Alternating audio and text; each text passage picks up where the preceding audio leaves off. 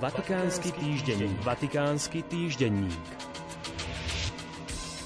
Za účasti pápeža Františka zasadala v pondelok a útorok vo Vatikáne Rada kardinálov, ktorá svetému otcovi pomáha s procesom reformy rímskej kúrie. Hovorilo sa aj o kontinentálnej fáze synodálneho procesu církvy.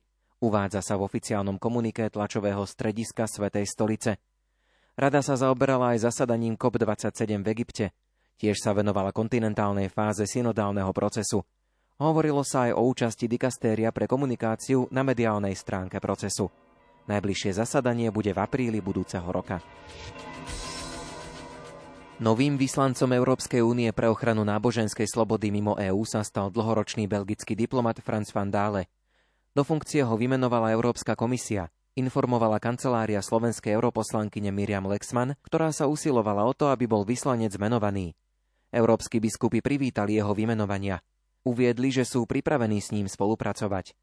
V 21. storočí sú pre vieru alebo presvedčenie prenasledovaní ľudia až v 62 krajinách sveta. Až 67% obyvateľov planéty žije v krajinách, kde je vážne porušovaná sloboda náboženského význania. Vyplýva to zo štatistík pápežskej nadácie ACN Pomoc trpiacej cirkvi, a to len za rok 2021.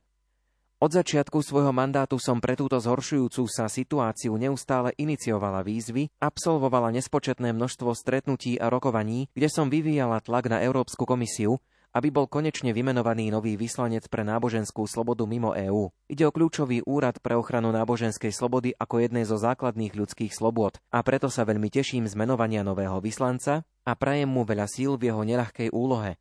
Vysvetľuje svoje úsilie Miriam Lexman. Prvým európskym vyslancom pre náboženskú slobodu mimo EÚ bol od roku 2016 Slovák Jan Figel.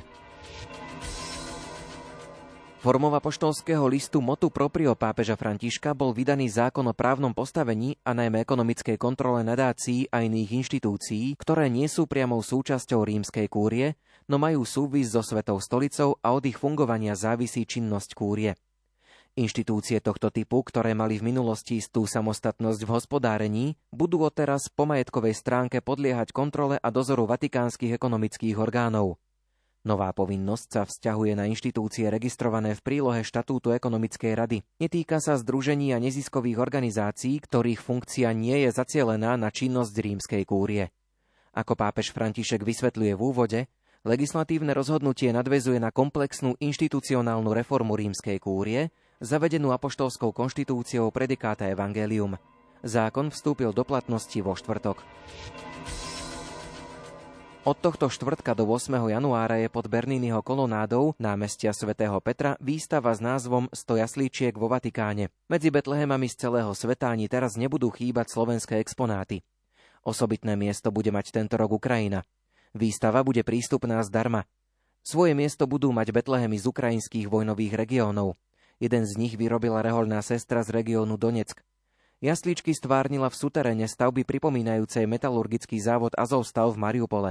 Niektoré z betlehemských scén zas budú upozorňovať na problém klimatických zmien a tragédie migrácií cez Stredozemné more. Súčasťou každoročnej výstavy sú Betlehemy z neobvyklých materiálov alebo spoločné diela komunít. Slovenské Betlehemy budú mať svoje miesto medzi dielami z ďalších európskych krajín ako Malta, Chorvátsko, Maďarsko, Ukrajina, ale aj zo zámoria, z Tajvanu, Venezuely či Guatemaly. Väčšinu jaslíčiek sprostredkovali veľvyslanectvá príslušných krajín pri Svetej stolici. Tento rok sú na výstave tri slovenské Betlehemy od rezbárov z Dunajskej Lužnej, Slatinských Lazov a Novej Bane.